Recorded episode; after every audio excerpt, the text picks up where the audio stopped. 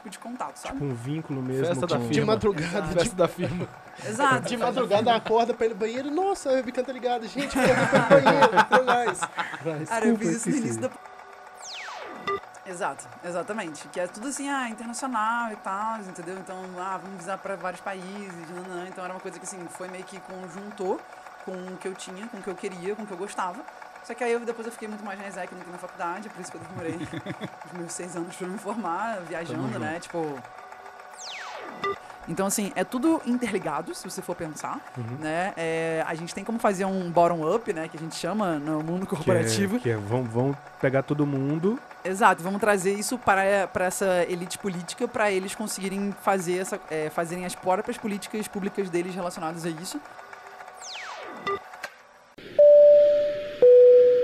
Atenção, ouvintes! Coloquem seus fones e aumentem o volume. A partir de agora, vocês irão escutar Contraponto Podcast.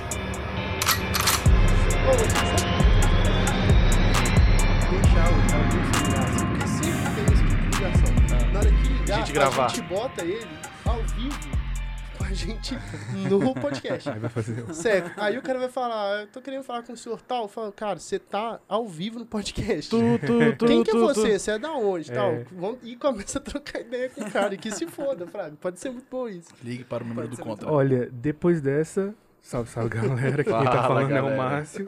Fala, galera, te mandou na área. Fala galera, aqui é o Pedro. 15 minutos. É. Não se esqueçam. E hoje a gente tá com a ilustríssima presença de. Lim! Lim Bittencourt. Lindo, É. Prazer te receber aqui, prazer ter aceitado o convite pra vir.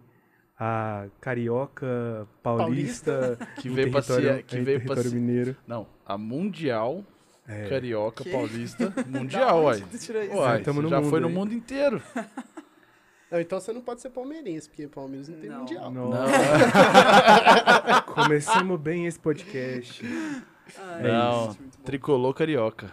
Você não, tá- botafoguense. Botafoguense, foi mal. Você nasceu em São Paulo? Não, não, não, não. Peraí, você quase me xingou agora, peraí. Carioca, velho. Conta essa história pra gente. Então faz um pitchzinho seu aí, dois minutinhos. Quem que é a Lin? Dois minutinhos, quem sou eu em um tweet, né, Um praticamente. tweet, 140, 140 caracteres. Boa, tá. 150, não? Não Acho faço que ideia, mas é, hoje em dia... lá. Segue, segue a vida. Segue a vida. Bom, vamos lá. É, meu nome é Lin, eu sou carioca da Gema Real, sempre morei no Rio, amo minha cidade, com assim, muita ferrenhamente, por isso que eu sou bem bullying anti-São Paulo, total, sempre. Sério. É, e basicamente eu fiz relações internacionais na, na Católica do Rio. E por conta disso, sim, ele ficou brincando de mundial e tal, porque também eu entrei, acabei entrando, trabalhando numa organização internacional que ela acabou me levando para alguns lugares, né, ao redor do mundo. Aí eu morei na Romênia durante um ano e meio. Que louco. E, e na Colômbia também depois, durante um tempo. E aí, por conta disso, eu ficava viajando, eu, trabalhando, a via viajando a trabalhar eh, em alguns países, até eu voltar, de fato, consegui me formar, finalmente, depois Eu de te um entendo. Eh, e aí, nisso... Enfim, aí eu trabalhei em consultoria, trabalhei na Ambev, e agora eu tô na GUP. eh, trabalhando muito com essa questão de empregabilidade do Brasil como um todo, né? É, 26 anos também, não sei se falei isso ou não. Caralho, novinha, né, velho? Novinha. Novinha. Experiente. Porra, novinha e viajada. Beleza. É, pra isso, ampla. Na sorte, gente, na sorte, real. Caralho, é muito, doido, é muito doido porque você com 26 anos já tem bagagem que cara que tem, sei lá, 50 anos nunca vai Não vai ter. É Não vai ter. Totalmente privilégio.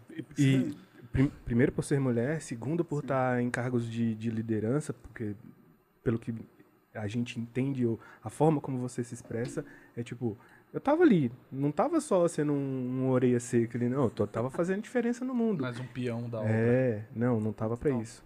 E aí, conta. Fez relações internacionais, morou em dois países.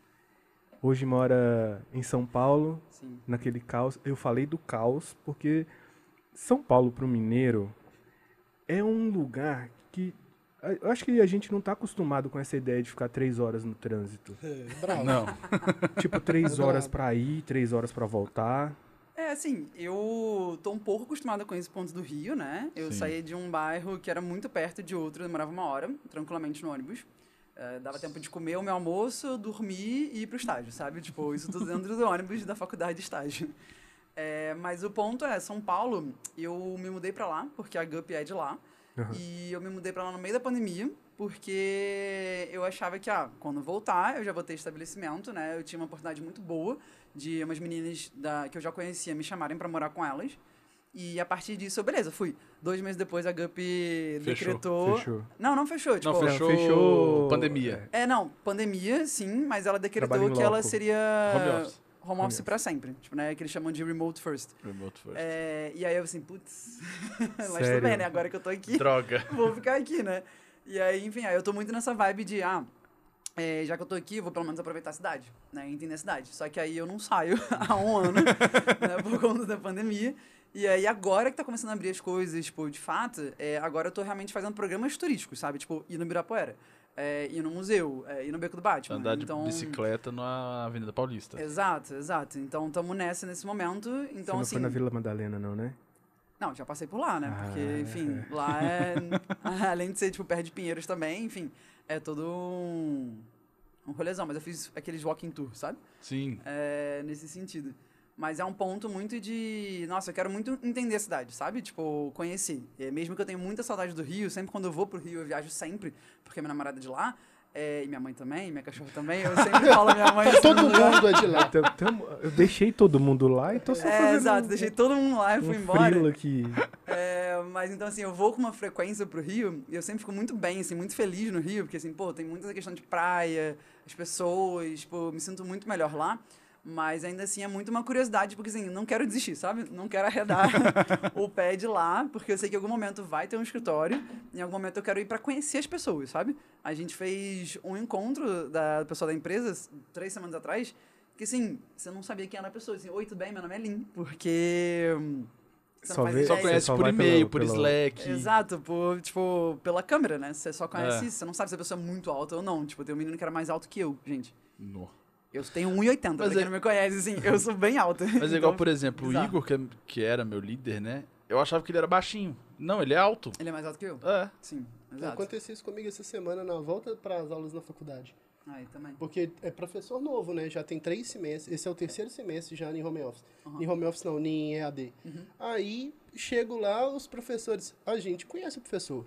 Sim, mas sim. todos os alunos ficam com a câmera fechada. O professor não conhece ninguém, Não né? conhece Aham, ninguém. o professor, gente, eu vou fazer aqui, tipo o primeiro dia de aula. Primeiro Vou dia. fazer aqui, gente, uma Chamada. chamada. e vocês falam um pouquinho de você. Faz um pitzinho, né? Dois minutinhos de Quem cada é você? um. É, ué, Sim. porque é desse naipe. É desse naipe. Justíssima. E, você acaba se perdendo, né, nessa coisa de, de quando você fica muito né, na, no- na webcam e tal, todo mundo só te enxergando pelo aquele Total. quadradinho. Você, Total, você, você pensa total. assim, oh, mas o que é essa pessoa? Como é que ela. Como é...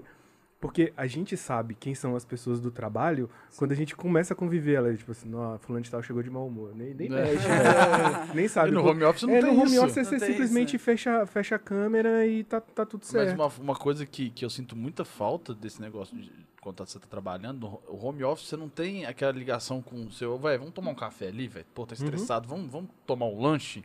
Conhecer a pessoa, você não conhece as O pessoas. tal daquela pausinha pro cigarro, né? Todo mundo vai lá, vamos Essa fumar é um Vamos fumar um cigarrinho. É. vamos. Essa é clássica. É. É, tem jeitos, assim, que a gente usa pra tentar diminuir isso, né? Tipo, eu faço happy hour com o meu time toda semana, praticamente. Pelo menos com algumas pessoas de trabalho. E aí a gente vai, cara, a gente é totalmente inimiga do fim. A gente vai, tipo, janta e vai estar comendo, tipo, vai até, tipo, se prepara pra dormir e vai dizer tchau pra galera quando você realmente vai dormir. Então, tipo, pra você ter isso, assim, né, tipo, de só conhecer a pessoa, falar besteira, falar sobre a vida, É. pra você realmente ter algum tipo de contato, sabe? Tipo um vínculo mesmo. Festa da com... De firma. madrugada, Exato. de, Festa da firma. Exato. de madrugada acorda pra ir no banheiro. Nossa, a webcam tá ligada. Gente, eu vou pro banheiro, tem mais. Vai. Cara, eu fiz isso no início da pandemia, tá? Que eu tava com o meu time de handball, que eu jogava na faculdade, a gente tava fazendo um, um- um, né, o, o- lá, o- enfim, a call. E aí eu tava morrendo de sono. Gente, teve um momento que eu dormi, assim, no meio da call. As pessoas começaram a tirar várias fotos, começaram Você tá a avisar meme eu fácil, né? meme, Nossa, eu virei figurinha. meme. Eu Figurinha. virei muito meme, cara, foi muito bom. Deixa eu te perguntar uma coisa. Você tava falando aí sobre essa questão de ter deixado todo mundo lá e ter ido pra, pra São Paulo e tal. E você falou sobre namoro à distância. Cara, como que é namorar à distância? Dá certo, assim? Eu acho uma loucura isso. Não, é uma Cara, loucura. É uma loucura, é uma loucura. Mas assim, acho que, acho que dá certo. É meu segundo namoro à distância. Quando eu tava na Romênia eu também namorava. Então, Com alguém daqui? Aham, com a distância de Rio de Janeiro, Nossa. Bucareste, na Romênia era bastante tempo. Foi durante um ano, real. Sorte que ela também veio me visitar lá. Cara, mas, e o Mas- fuso horário? Pois é, difícil, é difícil. Assim, no verão era menos tempo, né? Então era tipo três horas, mas no inverno era sete, tipo seis, sete. Então era um negócio assim que realmente você. Acordando dormindo. Acordando dormindo. É, É, tipo, quem tá isso. acordando, o outro tá indo dormir. Sim. É, é bem parecido. Então é uma coisa assim, era muito difícil, de fato. Mas era muito bom porque ela também era um apoio emocional muito forte, porque realmente eu, eu larguei tudo e fui pra Romênia morar Foi. com Eu 12 lembro. pessoas que eu não conhecia na mesma casa e trabalhar no mesmo escritório. Então, Nossa. assim, foi uma loucura. Foi, vambora, O, o que vamos. que- o que a- da onde que surgem essas, essas oportunidades? Você falou que foi pra Romênia e depois foi pra Colômbia. Eu não Aham. sei qual ordem. Quanto tempo você ficou em cada lugar? Então, na Romênia foi de fato um ano e quatro meses, um ano e seis meses, só que viajando pela Europa a trabalho também. E na Colômbia foi muito assim, eu não cheguei a morar lá porque eu convenci a minha chefe que eu precisava voltar. Minha mãe ia me matar se eu não terminasse a faculdade. Com certeza. E aí eu convenci ela de, ó, preciso morar no Rio para Terminar a faculdade. Terminar a faculdade, só que eu passava justamente 30 dias é, no Rio estudando, duas semanas viajando. 30 dias no Rio, duas semanas viajando. Só que nos meus momentos de férias, eu sempre ia pra Colômbia e ficava lá um mês, dois meses. Então, assim, foi meio que espaçado, Uhum. mas era sempre o meu ponto. Então, tipo, se eu ia pro Panamá, eu tinha que passar na Colômbia antes e ir pro Panamá. Então, era meio que um negócio desse. Aí, o meu time tinha um apartamento lá que eu também ficava. Então, assim, foi... Um apartamento funcional, que é tipo. Você- todo mundo ficava lá da, da GUP? Da- Era GUP ou Não, não, não. Era a ESEC o nome. Ah, tá. Aí eram, eram só quatro pessoas. Então eram quatro Uhum. pessoas que moravam nesse apartamento Ah, lá. entendi. E aí, no caso, eu era quarta, né? Tipo, entre aspas, eu tinha algumas coisas lá, só que era uma coisa assim, eu não Um itinerante. ficava. É, eu sempre tinha um itinerante, todo mundo, na verdade, né? Eles viajavam muito mais que eu porque eles tinham essa possibilidade. Porque eles já tinham terminado a faculdade. Exato. É, E você então, tinha quantos anos? Olha, eu fui pra Romênia com 20. Caralho, Eu velho. fiquei lá até A pessoa, a 21. pessoa vai pra Romênia com Jesus 20 anos. Imagina você chegar com 20 anos e falar assim, eu vou pra Romênia, eu vou largar tudo, vou pra uma casa que tem 12 pessoas Um escritório. e um escritório com essas 12 pessoas, todo mundo enfurnado. Bora. Assim, Eu- eu- sabe eu- o melhor? Só um ponto. O melhor, tipo, eu tentei falar pra minha mãe pra fazer isso em São Paulo, que ia ser muito mais perto. Ela não quis São Paulo, mas ela liberou Romênia. Foi, tipo, ui. nesse nível, assim. Ela Não, bem- faz todo sentido. Ah, faz de Faz segurança, sentido. faz sentido Não, de se aprender uma segunda língua. ou Segurança executar. não. A Segurança Romênia, é muito mais a seguro Re- Romênia do a que São Paulo. Romênia, Você é Mas você tá sozinha. Você não tem Ai. nenhum ponto de apoio. Ah, eu eu acho que dois nesse, brasileiros comigo. Ah, não, mas aí, que é mais preocupante do que. Ponto de apoio, ué. não, mas aí é muito mais interessante você entender que você tá na Romênia, num lugar que você tá, É, você na- vai ter- você tá no leste europeu, Sim. você tá com, com pessoas que têm valores diferentes do, do Sim. Brasil. E, é uma segurança diferente, o custo de vida é Mas- diferente, mas é quem- tudo diferente. Quem nasceu no Rio, velho, qualquer lugar é seguro. Ah, não, do Rio, mano, Tem isso também. Velho, né? no Rio, pra mim, eu, É. eu acho que a palavra que define o Rio é o- a, a- como vocês usam cria. Eu acho muito doido essa coisa do minha cria, velho. É cria, né? Cria nossa, cria, cria do nossa, Rio. cria do Rio. Eu, eu, Cara, eu tem não entendo por que, que essa. Você viu que ela já falou, carioca é da gema, velho. Da É. É da gema. pô. Da gema. É, não, é muito bom, assim, que tem... Eu, eu considero hoje em dia que eu não tenho tanto sotaque. Por Oi? Eu considero, assim, porque tem gente que tem muito mais Ah, sotaque não. que eu. Mas Tipo, minha mãe e meu pai ainda tem sotaque. Eu Mas senti é- é- um mas pouco é de sotaque gírias. da Romênia aí. É, mais gírias. As gírias, eu não uso tantas gírias. Eu falo tanto palavrão quanto. Sim. Mas as gírias. Mas isso eu acho que é não. de família. Não sei, não sei. É. As pessoas ficam bem impressionadas. Tipo, eu tenho é, ligação interna, né? Que é com pessoas da própria GUP. Aham. Que pessoas, obviamente, que eu tenho mais costume, né? Não vai ser, tipo, uma, uma reunião com todo mundo, Aham. uma coisa assim. É muito porra. E eu começo a Porra, falar, não, porra, pessoa tá porra. sacanagem, caralho. Como assim? Tipo, eu começo Sacanagem. a É muito falar carioca. isso. Sacanagem, porra. Porra e caralho anda na boca de carioca, velho. Todo Não tem tempo. como, não tem Sério. como. Os caras falam isso o tempo inteiro. Porra é vírgula. É, exatamente. Mas você foi com exatamente. 20 anos pra Romênia. Sim. Fiquei até A, tit- 21. a título de quê?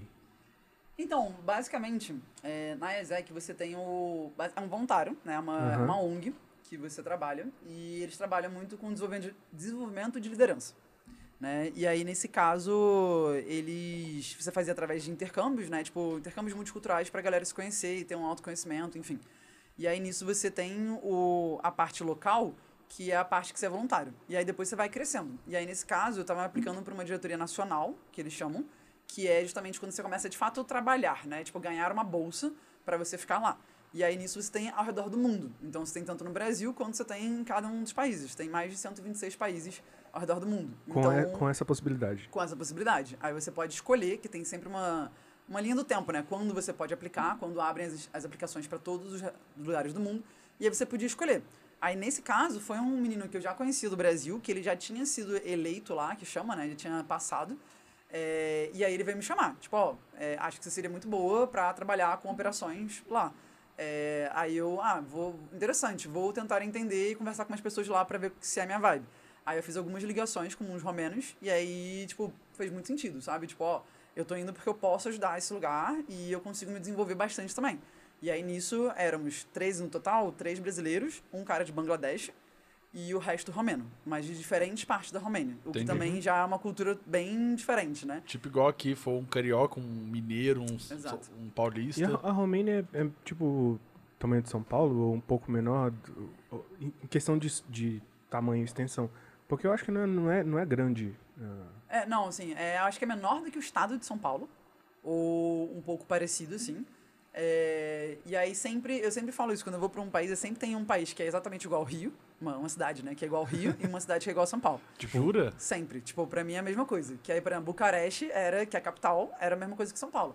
Pô, o centro financeiro, né? é, Caos total Caos ali. total, a galera falando Business, muito, business. é, tipo, essas coisas. E aí tem o outro, que é, lá se chama Cluj na Poca, que é um, um estilo de vida. Porque eu considero o Rio de Janeiro um estilo, Estilo de vida. de... É, Rio de Janeiro é E estilo. lá é Aí- muito violento também. Não, não, não, não, não. Não, isso foi. Não, isso é, é bem tranquilo. Tipo, e o mais engraçado era. Tranquilo. Eles tinham um, um momento, assim, é, à noite, que era como se fosse a noite dos museus, que aparentemente é uma coisa que tem na Europa, que os museus ficam abertos 24 horas de graça para a população. Que legal. doido. E aí a gente foi como um time, né? E a gente passou a noite lá também indo nos museus. E a gente tava atravessando uma praça. Nossa, tava eu, é, a outra menina que era brasileira comigo, o outro menino brasileiro e o resto do time. Aí passou, não sei porquê, uma pessoa doida, às duas horas da manhã, foi passar correndo assim na, na praça. Tipo, realmente a pessoa foi, tipo, correr de hábito, sabe? Quando a pessoa passou atrás da gente, nossa, a gente, eu e a Carol, que é essa mina, a gente pegou nossa bolsa, a gente abaixou e falou assim, ó, caraca, fudeu, é um assalto.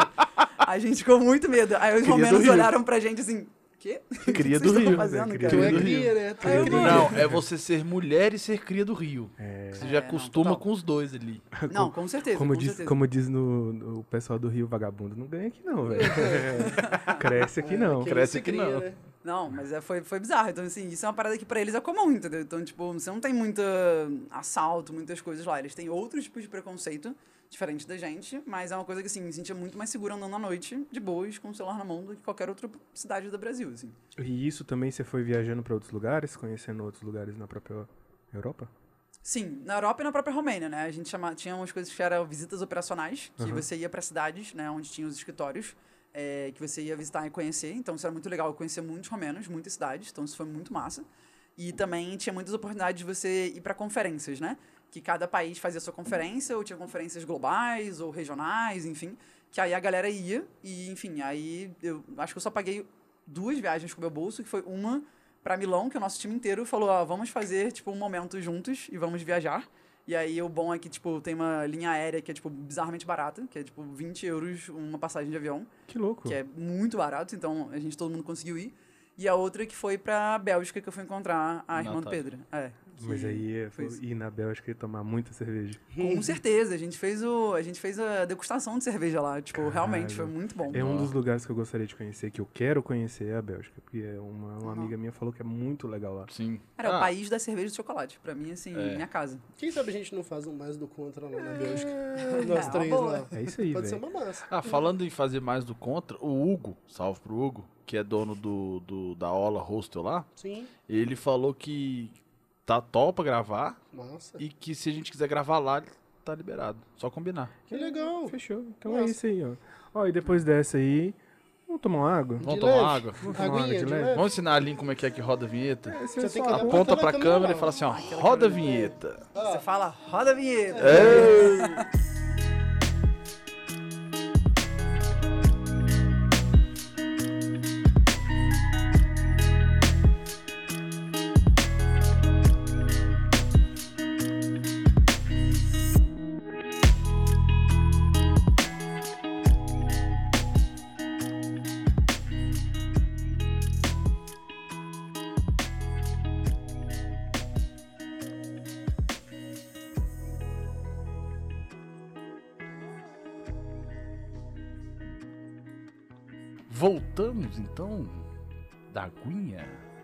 da aguinha.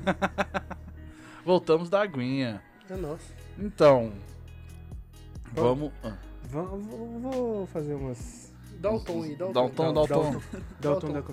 É, Deixa eu só perguntar, como é que foi a ideia de, de fazer relações exteriores? Porque, tipo assim, a gente falou de, to, de todo esse, esse rolê que você fez. Só uma correção, relações internacionais. Internacionais. Só, é. um, só um detalhe, Só um vocês detalhe. colocaram cerveja É quente no meu copo. Oi? Colocaram cerveja quente no meu copo. Ah, você tá zoando. Sério. E ainda molharam essa parte aqui, ó, do copo. Foi, foi porque foi subindo. Desculpa, velho. Nossa, perdão. Nossa, velho, tadinho. Ah, É Irreparável. assim que eu sou tratado nessa porra aqui.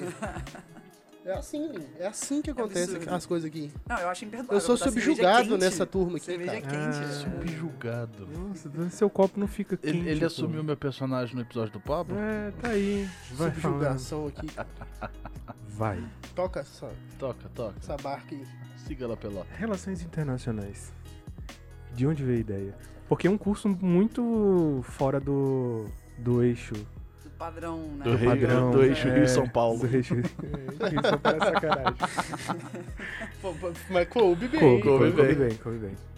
Foi justo. Justo. É, não, porque assim, quando você tá na escola, né, você só pensa que você vai ter quatro opções, né? Tipo, Direito, medicina, engenharia e comunicação e no máximo. comunicação. É, tipo, pelo menos as pessoas que eu, que eu estudei era basicamente isso. É, no meu caso também, eu acho que foi muita sorte, assim, acho que minha vida teve muitos pedaços de sorte também nesse sentido. Então, eu fazia francês uma época, Lembro. é, que a minha mãe, ela, ela tinha doido. parceria lá, é, o trabalho dela tinha parceria com a Aliança Francesa. Minha mãe ama Paris, nanã, etc. Aí ela foi tipo, ah, não, você tem que aprender isso. Aí eu, tá bom, ok. Depois de muito tempo eu aceitei.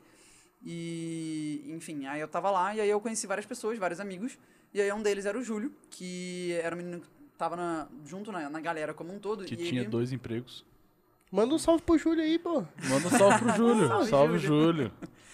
É, e ele basicamente ele fazia muito o que eles chamam de hum, modelos da ONU, né? E que é basicamente Sim. a galera ir é, como se fosse interpretar é, um comitê da ONU, né? Que eles têm vários. Meu irmão Então- fez Exato, na exato. escola. Aí é um negócio que, assim, ele foi e me chamou, tipo, ah, vamos ser uma dupla, que eles tinham é, dupla lá no Conselho Europeu pra gente representar a França. E eu, ah, beleza, vambora, fazer uma coisa nas férias. Era basicamente isso, esse foi o meu segundo ano de, de colégio, porque antes eu queria fazer medicina pra dar orgulho pro pai dele. É a única pessoa da família, meu dindo, É né? porque, é porque ele fez medicina, minha mãe, que é sonho dela fazer medicina, e nenhum dos filhos foi pra medicina. Ele tentou muito, tadinho. Tentou Sério? Não várias conseguiu. vezes. Não Não conseguiu. Aí foi conseguiu tentar afiliada. ninguém. Aí foi É. tentar afiliada. Exato. Aí, nesse caso, eu tava firme e forte nisso, né? Aí até ver assim, ah, nossa, eu comecei a aprender química, biologia e tal, aí assim, opa, não sei se vai dar pra mim. É, Quando tá passando isso aí? É, não, mas assim, meu maior, meu maior problema foi matemática, mas enfim, esse rolê aí eu achei que não ia dar mais, aí eu tava meio perdida, aí ele foi e me puxou pra participar desse modelo da ONU, e aí nisso, é, esse mundo aí da Modelândia, né, muito de relações internacionais, todo mundo que tinha lá praticamente queria fazer o direito de relações internacionais. Aí eu, nossa, que curso é esse? Não faço ideia. Aí fui falar com a minha mãe, minha mãe, super pesquisadora, adora ficar na internet pesquisando as coisas. Foi lá, pesquisou a grade, pesquisou, tipo assim, quais são as universidades e tal. E ela falou, minha filha, olha que legal, achei muito interessante. Aí ela foi, tipo, me mostrando também, a gente foi pesquisando juntas. E assim, nossa, muito massa, que era uma mistura de política, que eu gostava, é, por conta da minha família, de, exato, história, é, geografia, assim, todas as partes que eu mais gostava do colégio. Aí eu, nossa, vamos super, vambora. Aí eu tava muito, é, assim, nesse Firme, modelo, firme decidido. nesse modelo, né? É, e a PUC era a segunda melhor do país na época, hoje em dia, é, hoje em dia também continua sendo, perde só pra UNB. Deve ser. É, e aí, no caso, aí eu fui, fui fazer o vestibular e fui. Né? E aí eu, assim, tava super apaixonado no primeiro semestre, no primeiro semestre que eu entrei pra ESEC. E aí, por conta disso, que, enfim, eu era muito... Você fez esse rolê todo que acabou. Exato, exatamente. Que é tudo assim, ah, internacional e tal, entendeu? Então, ah, vamos visar para vários países, nanã. Então era uma coisa que, assim, foi meio que conjuntou com o que eu tinha, com o que eu queria, com o que eu gostava. Só que aí eu, depois eu fiquei muito mais na ESEC do que na faculdade, por isso que eu demorei os meus seis anos para me formar, viajando, né? Tipo, porque assim, né? Um ano fora, enfim, você tranca e tal, então é meio complexo. Aí, mas assim, num total, num geral, é, não foi uma faculdade assim que eu pensei, ah, vou seguir carreira nisso. Não. Mas era muito, depois de um tempo, né? Depois até da Romênia, foi muito uma questão de eu pensei, ah, como é que eu vou focar em terminar a faculdade? Que eu não queria. então era uma coisa muito, ah, não, beleza, eu quero aprender as matérias porque elas vão te- me formar como ser humano. Porque é muito de desconstrução do que você aprende, sabe? Ao redor do mundo, ao redor da vida, tipo, do que você estudou na escola. Então, foi muito massa nesse sentido de aprender como é que é, é, por exemplo, dinâmicas desde coisas internacionais, mas coisas da própria cidade, sabe? Então, tipo, como é que é a dinâmica do tráfico da polícia dentro do Rio de Janeiro? É uma coisa que a gente estuda, isso, né? É dentro da própria dentro da própria faculdade, porque há muitas questões das teorias, né? Então as teorias elas servem para ser o sistema, para serem os países e para ser o local também. Então foi muito massa nesse sentido. E aí, Bacana. eu só fazendo um- já um gancho. Aonde que a GUP entra nesse, nesse processo todo? Porque é, você fala muito bem né, de, de como foi esse processo todo, né? De ter passado da ESEC e ter passado da Ambev. Ambev também, né? Ambev também. Teve Ambev também. Tomava cerveja todo dia, que eu sei. Sério? Pezinho de cana. É, né? Eles viviam de cerveja, você tinha Uai. geladeira de cerveja, você podia beber todo dia. Era de graça. Você tem, você tem quase que uma cota lá. Se é 0800, muda, né, amiguinho? Ué. Tu- tudo vale. Vambora. Mas como que a GUP entra nesse processo todo? E aí é uma, da- uma das coisas que a gente estava falando mais cedo, que é a... Vai, Pedro. Inter em... Não faz Interempreendedorismo, vai. Empreendedorismo. Empre- Empreendedorismo. que aí a GUP vem com, a- com, a- com- com muitas questões de é, abraçar várias causas que normalmente as empresas não estão... Acho que elas não estão levando em consideração. Olha, como é que surgiu tudo isso? Acho que é mais fácil começar assim, que aí Boa. constrói o contexto, né? É, por conta da própria ESEC, eu puxei muito, ó, beleza, eu não quero trabalhar com RI, mas eu gostava muito, pô, lá eu aprendi que eu gosto de vender, lá Tá, eu o- aprendi Só, o que, que é RI? RI é Relações Internacionais. Ah, Desculpa, tá, é perdão, perdão, É só boa, porque não, tem- boa. Aí você aponta, ó, É RI, é é é isso. Relações Internacionais. RI é Relações Internacionais, não, boa, boa. Se tiver alguma sigla aí, vocês me avisam, É. gente. Que é difícil mesmo. É, então, é, basicamente eu aprendi que eu gostava de vender, eu gostava de trabalhar muito com treinamento e desenvolvimento, desenvolvimento humano, é, muito essa questão de, né, de empatia, de como é que você traz essa questão, que é basicamente o RH, vai, se você for pensar. Eu participava de processos seletivos também, né, que você fazia entrevista com as pessoas, etc. Então era um negócio assim que meio que foi é, entrando de mim, assim, ah, beleza, eu quero trabalhar com isso, e eu queria muito trabalhar com educação. Na Romênia, depois veio muito mais a questão do gênero pra mim, porque lá, tipo, é bizarramente machista a sociedade como um todo, então você sentia muito mais na pele do que no próprio Brasil. E aí nisso, quando eu voltei, eu assim, beleza, tá, eu quero primeiro arranjar um emprego, porque, né, você fica desempregada, minha mãe já tava em cima aqui, ó, pra, né, pegar alguma coisa. E aí nisso eu fui trabalhar com planejamento estratégico, né, e inteligência de mercado dentro de uma, uma con- consultoria de headhunters, né, que é basicamente você achar executivos de alto escalão para as empresas. E aí nisso, assim, pô, beleza, eu tava lá, mas tava lá só pra ter alguma coisa, sabe? Era bem legal pra entender como é que você era, trabalhava com, com o mercado como um todo, mas eu queria muito pra RH. E aí nisso que entrou a Ambev. Que a Ambev, quando eu, quando eu fui, eu tinha já uns amigos da ESEC que estavam lá e falaram que ia ter o programa de estágio. E aí eu falei assim, ah, beleza, mas eu tô me formando agora. Aí eu, ah, beleza, eu posso pegar mais matérias pra frente. Então eu também atrasei muito minha faculdade pra conseguir pegar o estágio. E eles são uma das poucas empresas que pegava, aceitava a galera, tipo, seis meses se formar. E aí, nisso, eu fui e assim, não, eu quero entrar pra área de gente de gestão, né, como eles chamam lá. Aí, eu, pô, é isso, eu quero trabalhar com isso porque eu quero trabalhar nessa parte de desenvolvimento humano e tal, enfim, até de processos seletivos. E aí, nesse ponto, pô, beleza, é, eu fui lá, aí acabou meu tempo de faculdade, acabou meu tempo de estágio, aí eu falei, beleza, pra onde é que eu vou?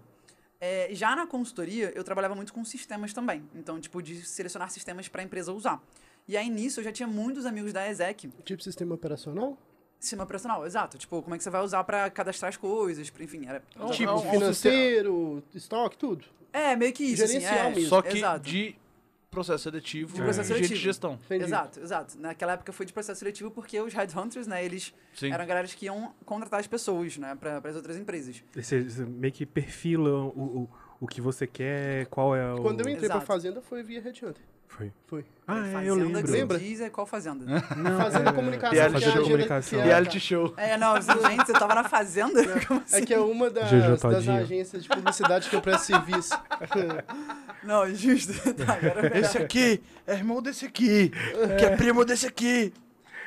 Vai. É muito vandão. É muito Pula. vandão isso. É muito vandão. Entendeu? Justo. Mas aí, basicamente, né, a gente, é, com essa questão, né, de já ter, eu tava procurando isso, eu tinha muitas pessoas da ESEC que trabalhavam na GUP já, E eles estavam muito me puxando, tipo, pra conhecer, etc. Eu via muito nas mídias sociais.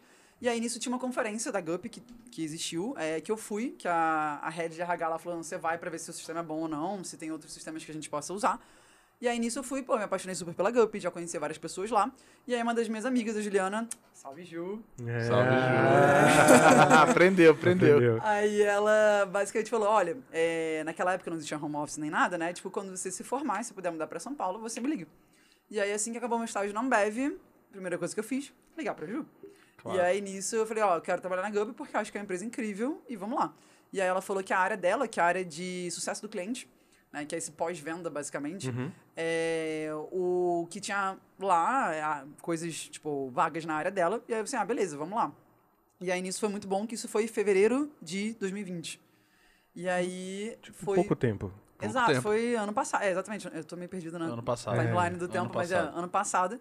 E aí, um mês depois, é, eu fui contratada e eu fui pra lá. Então, eu o, pro- o passei... processo foi rápido. Foi muito rápido. É foi muito rápido. O meu É. processo Rápido. também foi muito rápido. Que louco, Exato, velho. exato. Mas no caso é porque também, enfim, a chefe que a gente tinha tava viajando, enfim, teve uns negócios assim que foi realmente mais rápido. Ah, engraçado, a minha também. Chegou no dia da minha entrevista. minha diretora. Ah, não, sim, é. É mesmo? Chegou, ela tava no dia, tipo assim, ela viajou, sei lá, domingo, segunda-feira era o dia, 8 horas da manhã, que era o horário que ela tinha. Ela chegou de viagem, ó. Nó. Exato. Aí nisso foi, foi muito bom, que aí eu, cara, eu entrei lá dia 10 de março, eu nunca vou esquecer, porque exatamente dia 14 de março foi quando foi decretado a pandemia em São Paulo e tudo Ah, Você foi fechou. 10 de março, eu fui 8 de março. Ó, Ó, coincidência, Aí, ó. um ano depois. Aí foi muito. Aí eu passei exatamente quatro dias no escritório. E aí depois eu tava até na casa do Gabriel, irmão do Pedro. É, e aí decretou a pandemia, todo mundo voltou, eu voltei pro Rio. E aí entrou nesse, nesse ponto. Só que o porquê eu tava lá e querendo escolher essa questão de sucesso do cliente. Porque basicamente o sucesso do cliente, é, na GUP, ele é muito de você prestar consultoria para os RHs. Porque a GUP ela é um sistema de recrutamento e seleção. Então, E nisso... agora também é admissão. Exato. E aí, nisso, é, basicamente, você trabalhava com vendas e trabalhava com consultoria, que era já uma coisa que eu tinha, com planejamento estratégico para ajudar aquela empresa e voltado para RH, muito nessa questão de desenvolvimento pessoal e desenvolvimento daquela empresa. E é uma coisa que, assim, eu também sempre sofri muito com processos seletivos de estágio, né, na época, enfim, que eu era estagiário, é, mas como um todo, assim, até para entrar no mercado foi super difícil. Era muito difícil. Mas, mas É exa- muito É difícil. muito difícil Então, de- deixa eu só pe- perguntar, in- inclusive para quem tá assistindo aí, que e tá é, ouvindo também, que é uma, uma, uma pergunta boba. A gente tem. Somos, somos 14, 14 milhões de brasileiros É, sem quase emprego. 15. Quase 15 É, milhões de quase 15 brasileiros. Quase milhões de, bra- 15 milhões de brasileiros sem emprego.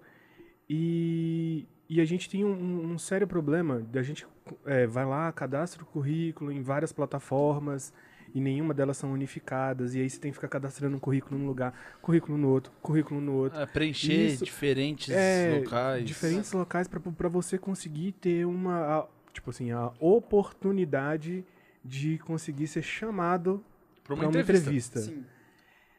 Aonde que a GUP entra nesse processo? Porque a gente está falando de empresas grandes, empresas médias e empresas pequenas. Sim. Como, como que funciona isso? Olha, num geral, né, falar da perspectiva da GUP, tá? Cara, que pergunta boa. Eu fiquei até... Foi. faltou, só, faltou só se olhar pra câmera. Não, foi bonito. Olhou, olhou, olhou, olhou. Olhou, olhou, olhou, olhou. Não Ah, durante então- todo o tempo, mas olhou. Fez a chamada, focou, nele, aí ele... Aí você corta pra ela. Esses caras estão ficando bons nisso. Não, muito boa, mas de fato é uma excelente pergunta. É, e assim, o que, que eu digo em relação a isso? Na perspectiva da GUP, obviamente. É, a GUP tá, tá justamente no mercado como empresa para revolucionar justamente a forma como as pessoas contratam. Né? Então, a ideia é, a gente entra como sistema para o RH usar. O RH ainda é que vai tomar as decisões. A gente não está lá para substituir nenhum RH, o que é- foi um primeiro mindset super difícil de quebrar. Né? Porque a gente usa a inteligência artificial, que é os RHs achavam, ah, a gente vai ser substituído. Aham. Sendo que não.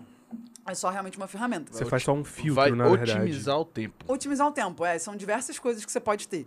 Então, como é que inteligência, é, inteligência artificial ou até outras plataformas elas usam, né, num geral? É, quando a plataforma ela não usa inteligência artificial, os RHs eles vão fazer os filtros que eles precisam. E aí, nesse caso, o problema, eu tenho certeza que ainda está muito no RH. Né? Em, tipo, não deixar claro quais são as coisas que eles precisam. E também tem muito lado da pessoa candidata que ela não... Ela vai assim, ah, vou aplicar para qualquer coisa. E vambora. E vambora. tá. Exato. Sendo que assim, você, o RH ele vai estar lá para procurar a melhor pessoa para ele. Então, pessoas muito que se aplicam um currículo completamente diferente do que a vaga precisa, realmente não vão ser chamadas. Ok. Então, é, tem esse ponto também de como é que a gente pode educar a própria população para conseguir né, estar mais adequado com o que eles querem. Então, esse é um pequeno ponto, tá? Obviamente não é nenhuma culpa dos candidatos, mas enfim, não. é mais nesse sentido. Cultura. Cultura. Cultura total. Até porque a gente não tem a cultura de saber fazer currículo. Eu, eu tenho essa percepção que a Sim. gente tem uma dificuldade natural. Acho que o ser humano tem uma, é, uma dificuldade natural de se descrever. total. E você se descrever via, via um Papel, currículo é. é, é, Profissional, mu- é né? muito. É É tipo assim, fiz isso, fiz aquilo, fiz aquilo outro, num tempo tal, no X tal. Super. É, virou um padrão. Todo mundo tem um currículo mais ou menos padrão. Ah, eu fiz isso aqui, nisso aqui, eu fiz isso, isso, isso, isso, isso. Cara, isso é uma bosta, porque você uma esquece bosta. o ser humano que tá ali por trás. Exatamente. Só que o, o ponto ruim de todo esse processo é que isso sempre vai ser a primeira triagem. Porque É, o- o o, que filtro que... grossão. Exato. Tipo, você tem uma separação entre as, o que chama, né? As hard skills e soft skills. Uhum. Né? As hard skills é basicamente o, as habilidades técnicas que você tem. Se você tem ou não. Se você tem ou não. Então, isso é a primeira coisa que eles vão pegar. Porque não adianta nada... Por exemplo, vou pegar o teu caso, né? De Uhum. ter uma pessoa, uma vaga de desenvolvedor de uma pessoa que não sabe nada sobre isso. Trabalhou completamente diferente. Correto. Então, esse, assim, se a pessoa já começou pelo menos uma faculdade, um curso É técnico. tipo o Evandro candidatando pra uma vaga de dev. Exato. É, não faz sentido. Exato. faz total sentido. Então, isso já tem uma quebra, né? Então, as empresas, elas querem, obviamente, achar a melhor pessoa aderente para isso, né? Para essas hard skills que elas querem. E durante o processo, durante as entrevistas, que elas vão conhecer a pessoa e entender essas soft, soft skills, skills. entre aspas, né? Então, quando uma plataforma, ela usa inteligência artificial, a inteligência artificial nada mais, nada menos é do que um filtro bizarramente rápido e automático e que entende contextos, né, para fazer o link entre o currículo da pessoa e a vaga. Então, sempre para os meus amigos que se aplicam na GUP em outras vagas, etc., eu sempre falo isso, falei isso pro Pedro. Né? O teu currículo, obviamente você não vai mentir, importante, Muito é, importante. mas você vai, como é que você vai adaptar as palavras-chave do seu currículo para aquilo que a vaga está pedindo? Entendi. E aí, por conta disso, é, tudo bem que se você falar que você é líder e a vaga tá pedindo liderança, a inteligência artificial vai entender que é a mesma coisa. Né? Porque ela entende contextos. Então, nisso, aí ela vai conseguir casar. E aí você vai estar lá sempre no- nos melhores ranqueados por conta disso. Né? Claro que tem muito perfil de cada empresa. Então, também tem isso. A inteligência artificial da GUP, especificamente, ela usa Machine Learning e Big Data, né? Ela trabalha com Big Data no formato de Machine Learning, que é basicamente o quê? Pegar grandes dados, né? Tipo... você só- E aprender. Exato. E ela vai Ela aprendendo. É. né? Só que de uma forma cíclica. Uhum. Então, quanto mais você usa, mais ela tem dados, mais ela vai aprendendo. E ela pega também o padrão de comportamento da própria empresa, do próprio recrutador. Então, conforme você vai movimentando as pessoas, reprovando, Confo- indicando... Conforme o uso de palavras, é, de, Tudo. da- das Tudo. nuances que são Exatamente. lançadas, ela vai, ela vai meio que se ajeitando, né, no caso. Exatamente. E aí ela faz meio que, entre aspas, essa pré-triagem, Uhum. que é basicamente, só vou botar quem são as pessoas que têm uma maior afinidade com a sua vaga na, sua, na frente, né? Uhum, claro. Pra, pra que o recrutador veja. Porque você pensa, se você for abrir qualquer vaga em São Paulo, Rio, já que a gente tá falando desse eixo aqui, Aham. é, ele, você vai ter mil pessoas. Fácil. E é humanamente impossível Você analisar um mil currículos. você analisar mil currículos e você conseguir analisar eles sem viés, que é um ponto que a inteligência artificial tem. Ela, por exemplo, da GUP, ela não analisa gênero, não analisa idade, ela não analisa, tipo, o seu nome, ela não analisa muitas coisas, justamente só vai pegar as palavras-chave da experiência profissional. É, só lembrando que isso foi um trabalho por fora da inteligência artificial. Então, assim, tipo, a GUP, ela. Não é que ela treina, ela. É, ela, ela treina e ela indica, ela dá o norte como a inteligência artificial deve se comportar. Sim. Porque a inteligência artificial vê que tem, por exemplo, é, muita questão racista, por exemplo, ela vai absorver isso. Que é o caso, por exemplo, de coisas do Google, do Sim. próprio Twitter, né? Que foi um caso ano passado, que a foto do, Sim. do Biden e do, do Obama Sim, tinham iguais sim. e sempre quando eles postavam, seja horizontal ou vertical, sempre aparecia só o primeiro Biden, não aparecia o Obama, É. por exemplo. Entendeu? Então, assim, tipo, ela vai aprender. Então, na GUP, eles estão ensinando como que a inteligência artificial deve se comportar. Claro, dá liberdade, mas é, é um filho. Você vai dando Sim. umas É um métricas, filho. né? É um filho, é exatamente um filho. Exato. Você vai falando assim aqui, ó, por aqui não, não vai por aqui, não, vai por aqui, não, isso aqui. Exato, então é um ponto assim que tem isso, né? Mas a gente não pega essas informações. Por Sim. raça, a gente até pergunta pro candidato, mas Se faz, é, se faz algum tipo de diferença ou não. não faz nenhuma diferença, porque Aham. não é analisado. Então você não tem esse critério de raça especificamente, entendeu?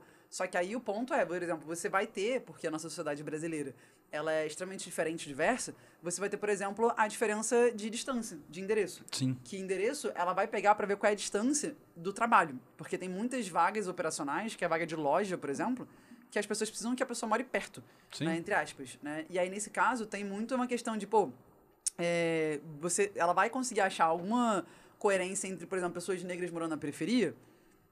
Poderia, Sim, né? Fazer a ponto- associação. Poderia fazer essa associação, se ela pegasse essas informações, entendeu? Sim. Só que a gente blinda ela, ó. Você não vai pegar essas informações, você vai pegar outras, que é só é, o teu... O Que teu- é o Tipo, só o Google Maps. Não, né? é que, Era tipo assim, só, é a né, informação tipo, que vale. a que é interessante. vale. Exato. Então, tipo, dá muito mais da experiência, né? Pra justamente você conseguir fazer isso, sabe? E aí o ponto é, depois, claramente, se você é indicado, se você é interno já da empresa, né, colaborador, você vai depender muito do perfil da empresa. Tem empresas que eu não concordo, mas que elas só contratam pessoas que são indicadas. Né? Então, isso é um padrão delas. A gente não tem o que fazer em relação a isso. Sim, sim. Né? E- E aí, E, para algumas empresas isso é até importante, porque ela, ela acaba meio que é bom e é ruim. Cria porque uma ela, bolha. Você cria uma bolha. E é- mas essa bolha é quase que uma bolha segura mesmo, Sim, sabe? Do sim, tipo, sim. vou colocar alguém que eu tô. que foi indicado, e esse indicado já é uma pessoa que já vem com uma bagagem, Sim. já sabe sobre. E tem o respaldo de uma, da pessoa que indicou ela. É, porque- sim, mas ao E mesmo tempo é perigoso. É Sim. perigoso. É perigoso demais. Porque você pode estar dando um porque- tiro no pé também. Claro. Exatamente, porque a sua bolha, ela é muito específica. Então, se você for pensar, hoje em dia, a maioria das pessoas que estão em empresas são pessoas brancas. Sim. Então, se você vai contar só pessoas da sua bolha, as pessoas da sua bolha só vão ser brancas. Sim. Então, você só vai ter pessoas brancas, por exemplo, dentro da sua própria empresa. Você não vai ter diversidade. E aí vai culminar naquela foto famosa que foi da XP, da XP. com só 60, 100 homens brancos. Tipo, Sem homens brancos. Então, Poucas assim, mulheres e. Exatamente. negro. Nenhum negro. Exatamente. Então você não vai ter essa diversidade. Então, por exemplo, por isso que a gente fez um super trabalho também na GUP, agora eu vou puxar minha sardinha, né? É, Por mas favor. a gente fez super esse Vende trabalho de criar um comitê de diversidade e a gente pensar, pô, beleza, como é que a inteligência artificial ela não vai pegar isso, mas a gente vai dar possibilidade para empresas que queiram trabalhar com diversidade, né, para fazer ações afirmativas. Fazer filtros e achar, pô, eu quero só pessoas negras pro meu processo, eu quero só pessoas homossexuais, só, Só pessoas trans. trans. Então, e isso, claro, né? A gente traz uma viés de educação para essa empresa, a gente traz um viés, um viés de, tipo assim, é, responsabilidade jurídica delas em relação a esses dados. Justamente para quê? Para que elas consigam mudar essa diferença. Porque se for o normal, a gente continua. Padrãozinho. O padrãozinho, a gente continua contratando as mesmas pessoas que sempre estiveram no poder, sempre tiveram dinheiro. Se você não fizer uma mudança disso, Até porque cargos de liderança, cargos de. de- A maioria são brancos. São brancos, Cara, é. eu queria fazer um- uma ponderação sobre isso, que é o seguinte. é, o home office, ele transformou completamente e, e de uma forma muito deliberada esse tipo de mercado. O que acontece? Depois que você veio para o home office, é, o perfil das pessoas que vão trabalhar com você, vocês não vão trabalhar mais em loco. Vocês não vão ter um convívio é, pessoal diário. Né? A gente vai ter muito é, troca de informações, coisa nesse sentido, perfeito? Mas você não vai ter esse tato humano, vamos dizer assim. E isso mudou muito perspectivas, por exemplo, de contratar uma transexual para trabalhar num lugar, em um departamento que, se fosse em loco, talvez teriam mais homens. Você teria, talvez, um, um, um princípio de uma rejeição no primeiro momento. E isso pode acontecer de N formas. Eu só quis. Eu acho que a todo momento. É, eu só todo quis momento. inserir isso aqui só para poder dar um, um exemplo. E aí, quando você vai com essa estrutura para o home office, cada um na sua casa, eu não estou vendo quem é essa pessoa. Eu, eu trabalho só com números, só com o retorno que ela está me dando. Então, se ela é transexual, se ela é negra, se ela. Enfim. PCD. Mas, O- mas- mas é, você não O perfil dela para de me chamar atenção, ele para de ser importante para mim e eu vinculo essa pessoa aos números dela. Então eu acho que por esse lado, a questão do home office é muito benéfica. Concordo. Ponto. Mas você não concorda que deveria ser o padrão isso? Pedro, Mas eu- mudanças são mudanças. vou até voltar aqui rapidinho antes de ir para essa parte do padrão. Vai. Que é muito assim, é... não porque nem sempre. Eu adoro essa, esse... Não porque nem sempre. esse- É porque nem essa frase. sempre é, Nem velho. sempre é. Porque o ponto é, mesmo... Discorra sobre. É, eu vou- Justifique sua vou resposta. Porque é um ponto que, assim, primeiro a gente tem muitos viés inconscientes. Então, mesmo que o gestor na ponta, que vai trabalhar com aquela pessoa, ele talvez não saiba né, que a pessoa é trans, por exemplo, o RH vai saber.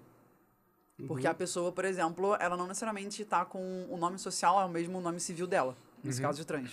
Então, em documentação, é uma coisa que já vai separar. Que legalmente falando já não é um tabu, né? Porque agora já está Sim. autorizado essa. eh, Então, já, já, Pro já é legal governo, essa sim. alteração. É, pro governo, sim, mas, por exemplo, plano de saúde ainda não. Então é um super, tipo, como é que a gente. a- os sistemas de folha, sistema de folha que você cadastra funcionário, eles ainda não têm isso. Então, assim, ainda tem muitas coisas que elas estão brigando, assim, tipo, como é que você pode alterar esse tipo de coisa. Né? O plano de saúde é uma coisa que está muito atrasada nisso. Tipo, muito atrasada. Então, é uma questão, assim, que você tem pessoas que vão saber, e também tem empresas que elas deliberadamente não querem.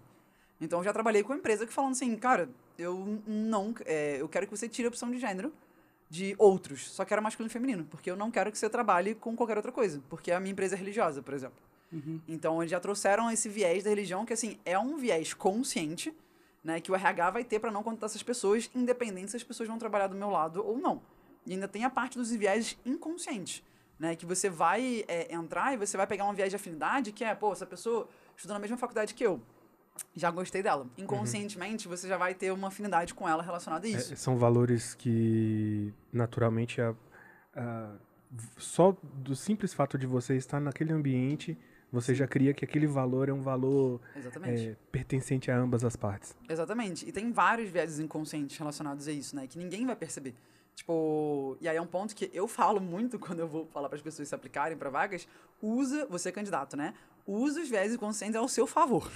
Então aí, ó, você que tá a Aí, ó, você tá procurando emprego?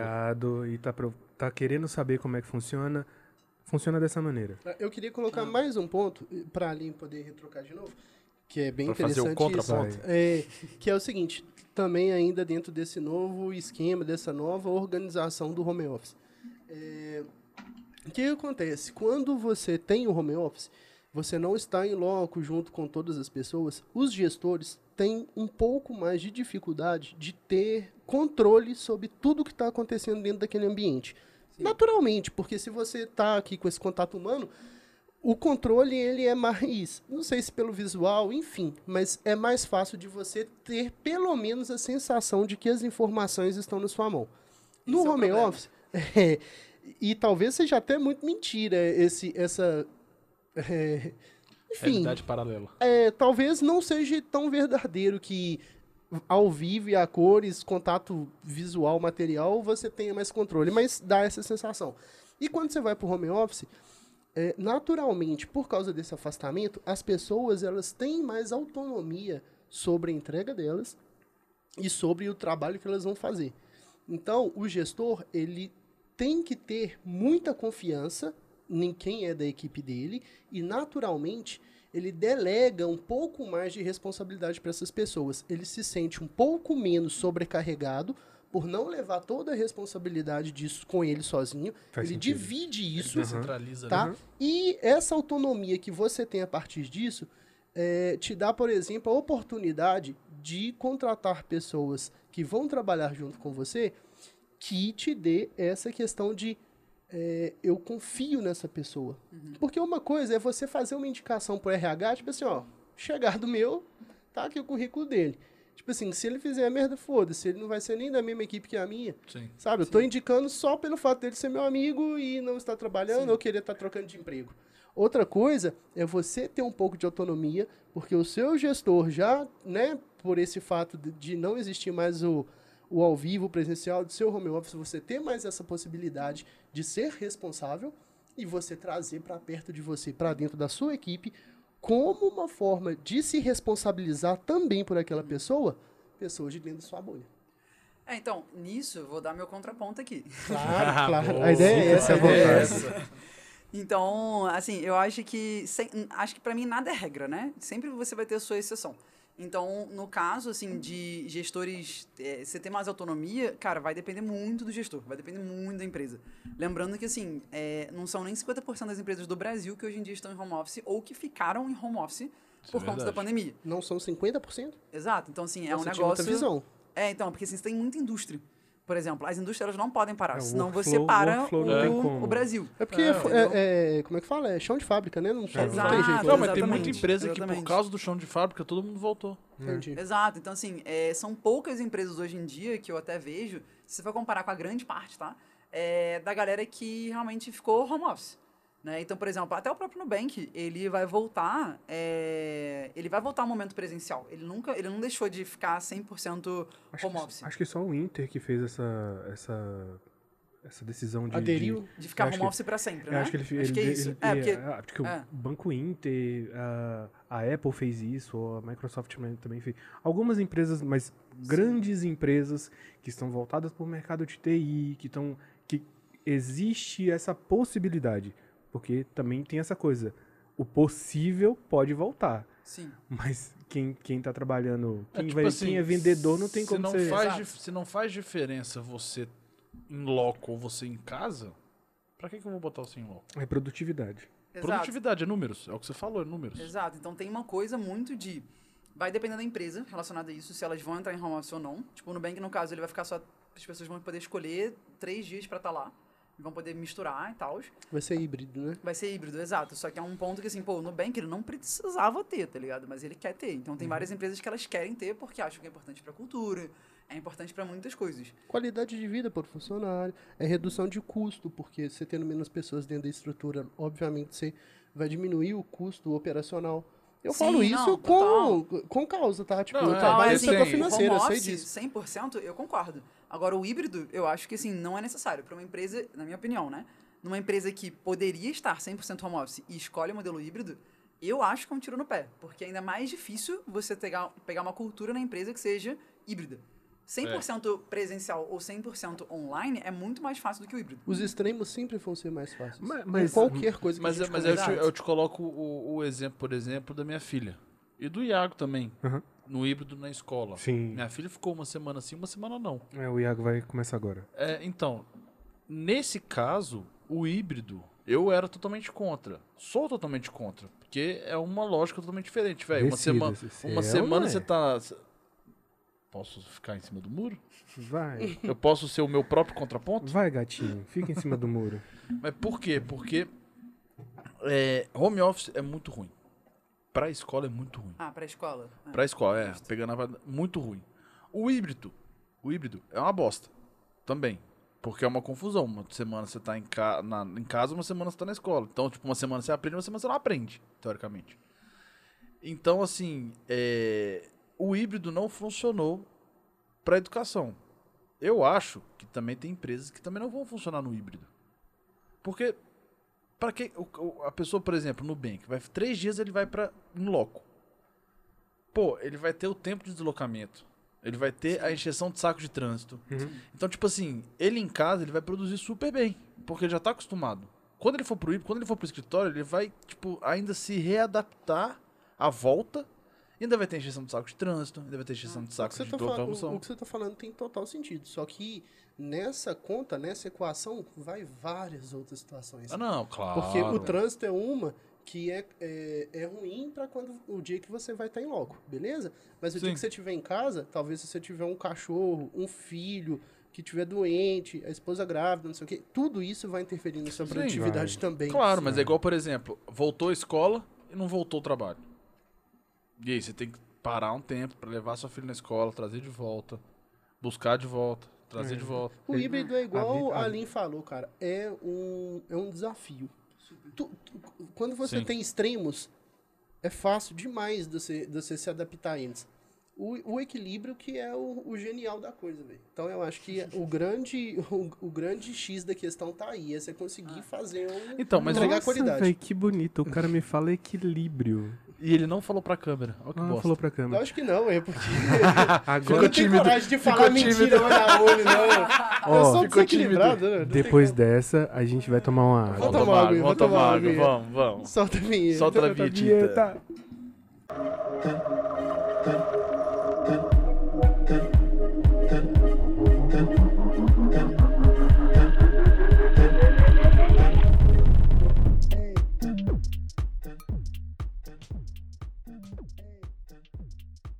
Nem eu na edição, né? Edição. é- Não, Eu- é eu só pra sincronizar os vídeos. Eu acho É. que eu não sei quem que é MC Rebeca.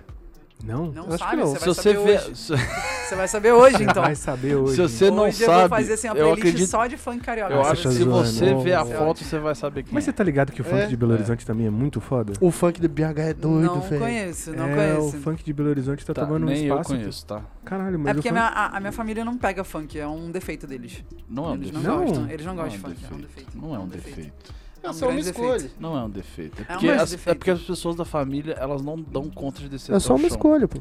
Não, é diferente, porque a nossa família tem vários defeitos nesse sentido. É tipo funk, pagode É, funk e pagode. sertanejo. Tipo, a sertanejo. galera não. Pagode eu gosto. vai, a galera mais Nenhum jovem que vai entrando ao longo, que É, vai trazendo, entendeu? Com certeza. Mas é viamente represado. É viamente Sade, Simple Red e Santana. Cadê minha bonequinha? Caralho, não sei. É, tá ali. Aí voltando, Voltamos com a voltamos bonequinha com do a bonequinha Evandro. do Evandro. É isso aí, velho. Então, É pra sorte? Desculpa. É, não, ah, foi tem uma meu- história é, bonita por porque trás eu- disso aí. Eu ganhou de ganhei presente. do meu, do meu Afilhado. afilhado, Nossa, que é um que é filho dele. Então, peraí, então. Eu vou, eu vou ter que Ah, conf... Ele fez ela manualmente, velho. vou- Olha que foda. Nossa, ele fez manualmente. É, ele Caralho. foi cortando e tal. Fera, né? Gente, que incrível. É o trabalhinho da Agora, agora, agora eu vou falar. um- O Iago me mandou um parabéns ontem. Ah, Foi. o seguinte, galera. Ontem foi meu aniversário. Dá Salve parabéns pro. Pedro. Parabéns. Pedro. Aí ele me mandou uma piada do meu estilo. Que eu achei Caralho. sensacional a piada. Sério. A piada foi o seguinte: De tiozão, né? É. o Capitão América não tinha sobremesa. Mas o Thor tinha. Tá aqui, meu. Ah, eu ri muito, velho. Puta que pariu. Eu sabia que o E Pedro eu ia mandei, não, negócio, e eu mandei pra ele assim, falei, Iago, adorei a piada, é o tipo de piada que eu gosto. Ele falou, eu sei, minha mãe falou que você ia gostar. Eu sei, minha mãe falou que você gostar de piada ruim. É, ruim. Cara, teu filho tá passando muito tempo com ele, mano. Tá, Muito. velho. E na verdade a gente passa muito tempo com o Pedro, então a gente já É. apelidou ele tiozão já. Nossa. Eu- não, eu sou o tiozão do Zap, Ele é o tiozão Eu do sei, eu Zap, tenho plena velho. certeza o disso. tiozão do salve, que É. por incrível que pareça não mandou nenhum salve hoje. Hoje, É hoje. Absurdo, Até eu, convidado, mandei um salve. Nossa. Você mandou dois. Dois Mandei ainda. dois? É, eu sou o tio do salve porque eu também fico computando. E ele é o tio do contra. Eu sou o Tio tio do contra. Indica, Eu tio do de eu- indica. Do contra indica. Porque ele tem. Aspira, qual que é o seu contra indica? Ele. Peraí. É, Bota a lista eu- aqui, ó. o Tem- papiro, assim, Não, tem dia é, que a gente aí. nem tem. Ele tem oito. Eu, Eu eu, eu, eu gosto, eu gosto de escutar e ver, eu sou um. E divulgar. E divulgar. É Mas voltamos, né? Voltamos, Voltamos. Tá, e a gente vai Foco. voltar, a gente vai voltar direto ao ponto. Vamos, Já nosso volta? quadro novo, direto ao ponto. Direto ao ponto, solta a vinheta aí, direto ao ponto. Segue lá. Ah, a pergunta é: ah, como e quando você vê eh, o mercado assumindo toda essa pluralidade de minorias no mundo? No mundo, boa, então. no mundo. É porque, É. tipo assim, se a gente for contar o Brasil, o Brasil ele é um país eh, que ele é destruído demograficamente, porque a gente tem a, a divisão de renda horrorosa. A gente sabe que a galera do norte tem uma renda e tem todo um, um trabalho específico, Nordeste, Centro-Oeste é, focado no agronegócio, o Nordeste vo- voltado para o turismo, o, O centro- Norte. o Norte voltado muito para Importação. importação e produção também. Sim. Sul com a questão de Exportação produção, de, produção de de, vinho, cachaça, Também. também, é bem Ca- forte. carne e, também. e a é, gente, bovina, né? Exportação é, de carne bovina. a gente tem o, o Centro-Oeste com a maior produção de soja e Sim. produção de grãos. A gente aqui, né, da região Sudeste. Sudeste, a gente tá meio que gerenciando tudo, porque tudo passa aqui. Tudo passa aqui, a gente fica de fora, né? Nós A mineiros a gente fica de fora. A gente É. produz café, a, a barreira é até Minas. É o Rio São Paulo. Rio, São Paulo. É É o o, Rio São eixo. Paulo. É, Por- E, e voltamos lá na política do Café com leite. Café Café com leite. leite. Grande Getúlio Vargas. E um aí, salve pra ele. E aí, Porra, tá de sacanagem, bichão? Porra. e, e aí a gente vê que o Brasil tá crescendo. O Brasil ele tá se descobrindo, porque é um país novo, é um país com 500 anos. E a gente vê países lá fora discutindo sobre aborto, discutindo sobre é, a, a- Legalização. a- a política pública para minorias. A gente vê um assassinato do, do povo nativo. A gente tem, tem tanta coisa. Como que você vê isso? Como que você vê essas pessoas integrando é, o mercado, integrando a sociedade como um todo, a sociedade civil, indo para a Câmara, é, enfim, é, assumindo papéis de liderança? Sim. Ó, primeiro de tudo, eu me sinto aqui numa eleição presidencial, né? Que é uma pergunta extremamente assim. Qual é a sua só. política para o Brasil em relação Olha a só, isso? no quesito é isso aí, tá ok, é isso aí, tá ok. Ô, Lin, deixa eu te falar, sinta-se é, é, honrada, porque realmente a gente estudou sobre você antes de você vir, a gente... Enfim, a gente tem feito isso, né? De estudar um pouco Sim, sobre o convidado, saber um pouco qual que é a vida dele, aonde ele se enganja mais, quais, quais são os, os assuntos que deixam ele mais à vontade, que ele gosta de falar, então assim, Legal. é pra ser. Obrigado. O contraponto hoje é seu. Contraponto de seu. Justíssimo. Olha, bom, é uma pergunta muito abrangente, né? Extremamente, porque ao redor do mundo são muitos Sim. contextos diferentes. Então, assim, é, ao redor do mundo, putz, muito tempo. Tipo, absurdamente muito tempo, porque tem países que têm é, é, legislação, tipo, de... Como é que é? Eu esqueci o termo agora, mas, tipo assim, se, se você é gay, lésbico em outro país, você morre, é sentença de morte. Então, assim, tipo, até chegar esses países, por exemplo, putz, É tipo muito tempo. Rússia. Rússia, ela tem. É essas- crime você ser é, homossexual. É, na nem. Se- Isso Rússia porque tá mais no, entre aspas, ocidente, né? É. Tipo, é muito entre aspas, né? Porque não é considerado, mas Sim. muito mais próximo da nossa realidade. Pô, tem muitos países, tipo, no sul asiático, na África, que são muito contra isso, e você tem essa barreira também, num geral, de vários países de extrema direita hoje em dia, Uhum. né? Tipo, o Brasil considerado um deles, mas, pô, Hungria, Polônia, que são países, assim, totalmente com políticas, digamos, afirmativas ao contrário, né? E do Então, mundo velho, vai. né, Lin? Do famoso. Do mundo velho isso já não podia ser É, uma da pauta, fam- é cara. o famoso Exato, tra- exato. família tradicional. É, a É. galera da família Nós estamos tradicional. falando do mundo velho, velho. Isso aí tem, Sim. sei lá, quantos milhões de... Mil Sim, anos, né? Mais, Exato. dois mil, mais de dois mil Mais anos. dois, muito mais, pô. Exato. Então, assim, no mundo é muito complexo. Tipo, eu nem ouso dizer uma data, porque realmente é algo que, assim, que vai depender muito de muitas coisas, né? Como um todo, assim, das próprias culturas, né? Porque tem cultura que não aceita, tem cultura que aceita, enfim. Mas quando a gente fala no próprio Brasil, assim, bom, primeiro a gente tem que chamar Bolsonaro, isso é um fato. tipo, isso não tem nem como. Tipo, a gente retrocedeu 200 anos, no mínimo, com ele no poder. Eu Isso é acho isso aí todo. intriga da oposição, tá ok? É, então, esse é é um primeiro ponto, assim. Só que aí é muito, sinceramente, né? Se você for pensar aqui, até brincando, né? Pra você conseguir trazer isso de uma forma mais rápida, você teria que ter uma política, entre aspas, aqui, esquerdista, gaysista, né? Tipo, pra implementar políticas Inclusiva. que de fato irão incluir essas pessoas dentro do mercado, dentro da sociedade como um todo, né? Mas aí e isso assim, eu digo até, pô, você ter o MEC tendo políticas de realmente educação sobre, sobre gênero, sobre raça, sobre tudo dentro da escola, para que as crianças aprendam sobre isso.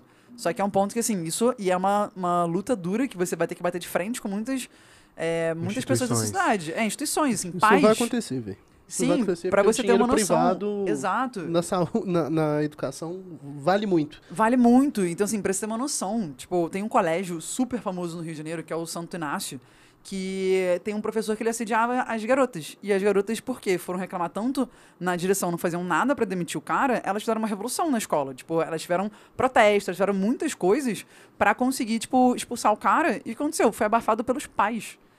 Que Louco. não queriam que, tipo, isso saísse no jornal, que não queria nada, e que, tipo, fez com que, tipo assim, tudo se tranquilizasse. Porque tava falando que o colégio tava in- incidindo.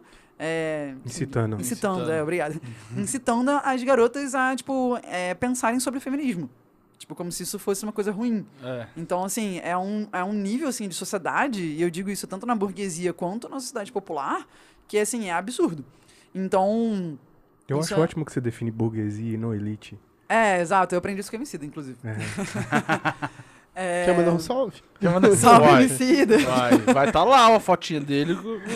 Vai tá lá marcado. É, então, é um ponto, assim, que é, é muito, ainda é muito pequeno, né, como um todo, mas, assim, um ponto que eu vejo muito de esperança é, nessa questão da pluralidade, de aceitação dessa galera, é que a gente está num momento, como sociedade, que, um, é, as pautas, elas estão vindo muito mais à tona, Aham. né? É, a gente está vendo muito mais representatividade nos nossos locais, assim, de mídias como um todo, seja desde mídia física, virtual, enfim.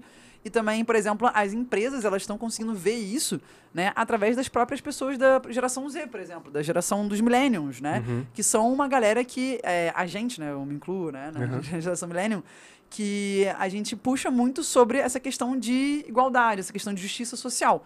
E aí, as empresas vendo isso, elas começam a investir, porque, claro, elas têm o interesse capital delas, né? Óbvio, Claro. né? Óbvio. Mas por conta disso, é uma coisa que, por exemplo, um trainee da Ambev, que foi o, o, o trainee só de pessoas negras, e agora eles estão fazendo um programa de estágio só de pessoas mais de 50 anos. Estágio para mais de 50 anos. Ó, legal demais. Massa. Então, é um ponto, assim, que é, vai começar a mudar e vai trazer discussão na sociedade. E aí você vai começar a ter, tipo, movimentos muito fortes, que aí o terceiro setor das ONGs, elas vão, já estão lutando durante isso há anos, elas, o ideal, né, o mundo ideal seria elas também terem essa colaboração em conjunto com as empresas, claro, né, sendo devidamente pagas também para conseguir. Sim. E, e aí você, de fato, começa a revolucionar a própria, a própria sociedade. Porque, cara, é uma novela que você vê e você vai ver um beijo gay e você vai ver que é normal. Sabe? É você, tipo, o Matheus Solano, que representou o primeiro gay- be- beijo Aham, gay, né? sim. Tipo, numa novela, porque ele era o vilão lá. É, É o Félix, então- né? Exatamente, É. Félix. Então foi o primeiro beijo gay que a Globo transmissionou. Sabe? Então isso é uma coisa que não faz muito tempo. E aí você vê isso, Não. caso, cara, Olimpíadas. 2016, não se tinha tantos atletas LGBTQIA+, competindo, Ah, sabe? essa, não essa de existia agora, isso. essa de agora também Então, foi Não, essa foi Essa de agora foi foda. absurdo. Foi muito, assim, absurdo entre aspas, né? Pô, mas o assim... Douglas, o exato, Douglas foi- o Não, Douglas mas- fez mas- sucesso eu- eu- nessa mas eu- Olimpíadas. Mas eu vou falar uma coisa que eu fiquei muito indignado, foi a porra da- das mulheres de handball, acho que de praia, Ah, sim. tomarem uma multa porque elas não queriam jogar de biquíni, velho. É um Sim, entretenimento sim. pro homem branco. Exatamente, Hétero exatamente. cis. Hétero Exatamente. cis. É. Então, nossa, eu tenho muito orgulho de ouvir você falando hétero cis, meu Ah, primo. É o que eu mais falo aqui, o homem branco é hétero cis. Aí, ó. É, mas é um ponto, assim, que você vai tendo essas pessoas representando ao longo, né? Você vai criando é, essa, esse costume na sociedade para você começar a ter essas mudanças. Então E- é e muito Abrir nisso. a discussão primeiro, né? Abrir a discussão, isso Eu é muito abrir a importante. Eu acho que essa Porque- Olimpíada foi muito bom pra isso. Abrir Também, discussão. super. Nossa, demais. Você pega a, a, a ginasta americana Bailey. Aham. Bailey? Aham, Não, Bailey. Boyles. Não. Baileys? Não, é Boyles. Acho Nossa, que é Bailey. Eu tô com a cara dela na minha cabeça aqui agora. É, É, não, Simone também. Biles. Simone Simone Biles. Biles. Simone É. Biles. Simone Biles. Boa. Porra, ela falou assim, velho, não vou competir, eu não tô mentalmente bom pra competir, bem pra competir. Sim. Cara, isso é do cara. Isso você pega a duas Olimpíadas atrás, não tinha isso.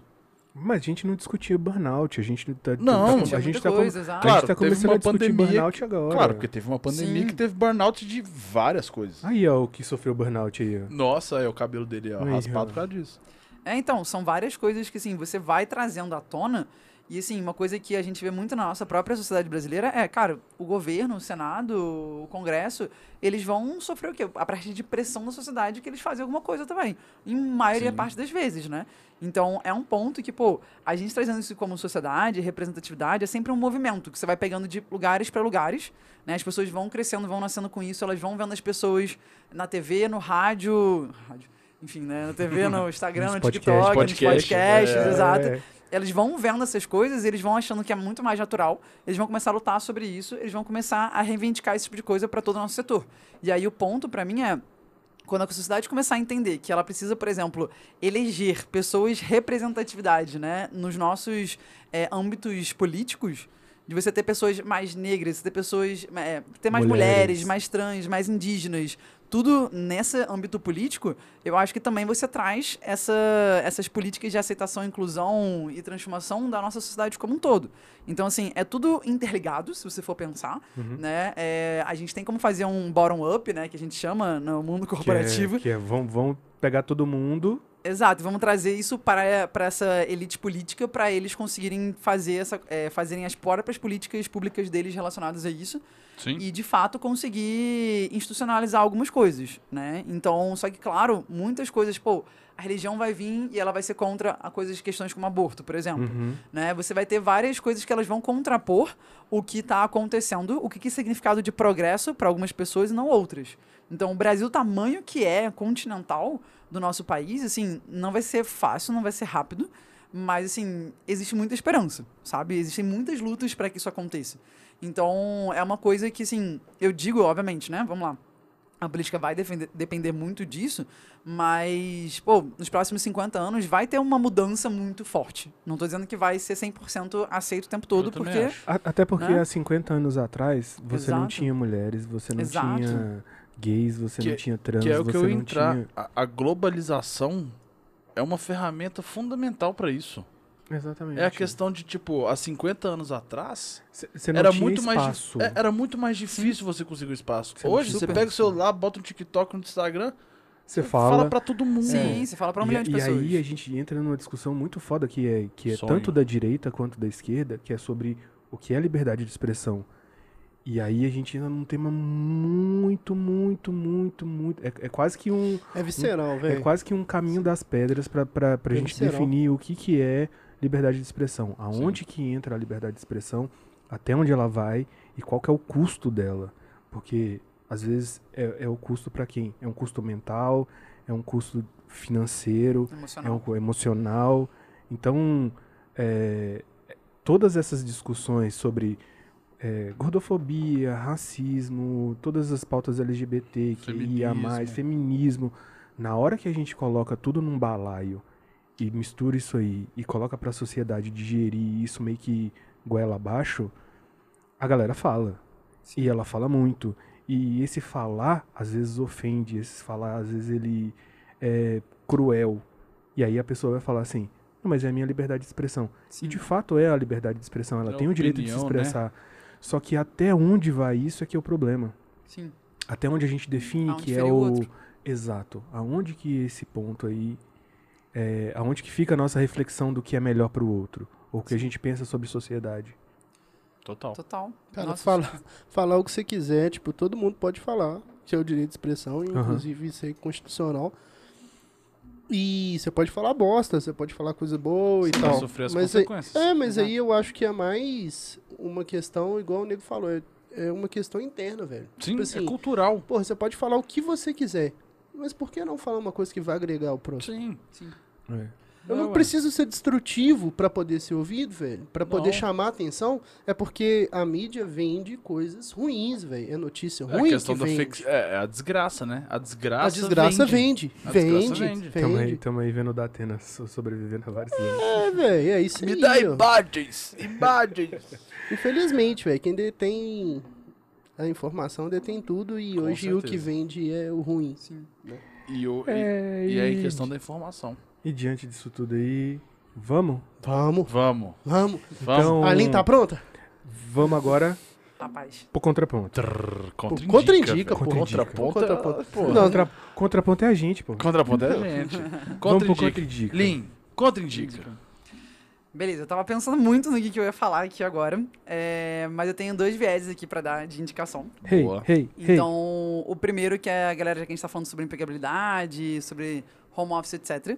Então, tem um Instagram que eu super sugiro a galera seguir, que se chama Be Officeless, que é basicamente assim, sem, seja sem escritório, né, se Uhum. for na tradução, que é justamente pra falar sobre esse trabalho híbrido, esse trabalho de home office, como é que você consegue se adaptar na sua empresa, na sua vida.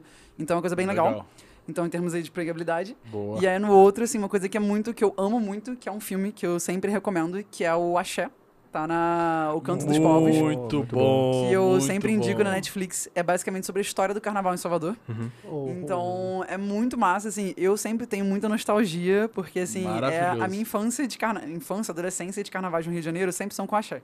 Vamos Então- abrir a roda. Exato. Enlarguecer. Exatamente. Oh, Então, eu amo muito. E sempre quando Saudades. alguém fala que não viu Saudades. esse, esse filme, eu sempre vejo com a pessoa. Então, eu já vi esse filme Muito cinco, bom, cinco, muito sete bom. vezes. Mas é muito bom o Muito filme, eu já curti. Muito bom. Então, essa é a minha E agora? Não, e agora? vai, agora, ah, Lá vai. vai, lá vai. vai. Agora, por motivos óbvios, sou eu. Ah, vai. É porque, vai, seu cara, psicopata. Depois eu te explico isso, porque o pessoal já tá cansado de saber por que, que depois do convidado sou eu. É. Então é o seguinte, é, essa semana eu fui ver no cinema o 007. Aí, ó, ele, ele, ele que tava queria- assim, ele tava- "Véi, eu, eu não tô saindo de casa, velho. Eu preciso fazer alguma coisa. Eu só indico contra. Eu só faço contra indica Eu de. só faço rock, um, dois, três, Creed. É só clássico. É só eu só clássico. faço clássico. Não, eu fui no cinema. Ah, tava com saudade, inclusive, do cinema. De pagar 55 reais num combo de pipoca.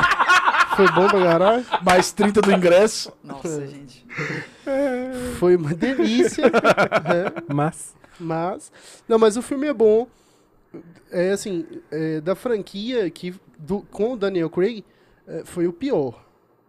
Na sua, na É. sua visão. Não, na pra minha mim, visão. pra mim o melhor foi Cassino Royale. Cassino, Cassino Royale. Royale. É. Muito bom. Não, na verdade, assim, o Cassino Royale pra mim é o, É o top. é o top, assim. Mas todos os outros são de muita São qualidade. Aham. Mas esse, esse foi o pior, assim. Tipo assim, parece que pegaram uma história que não fazia parte da história e enfiaram ela lá.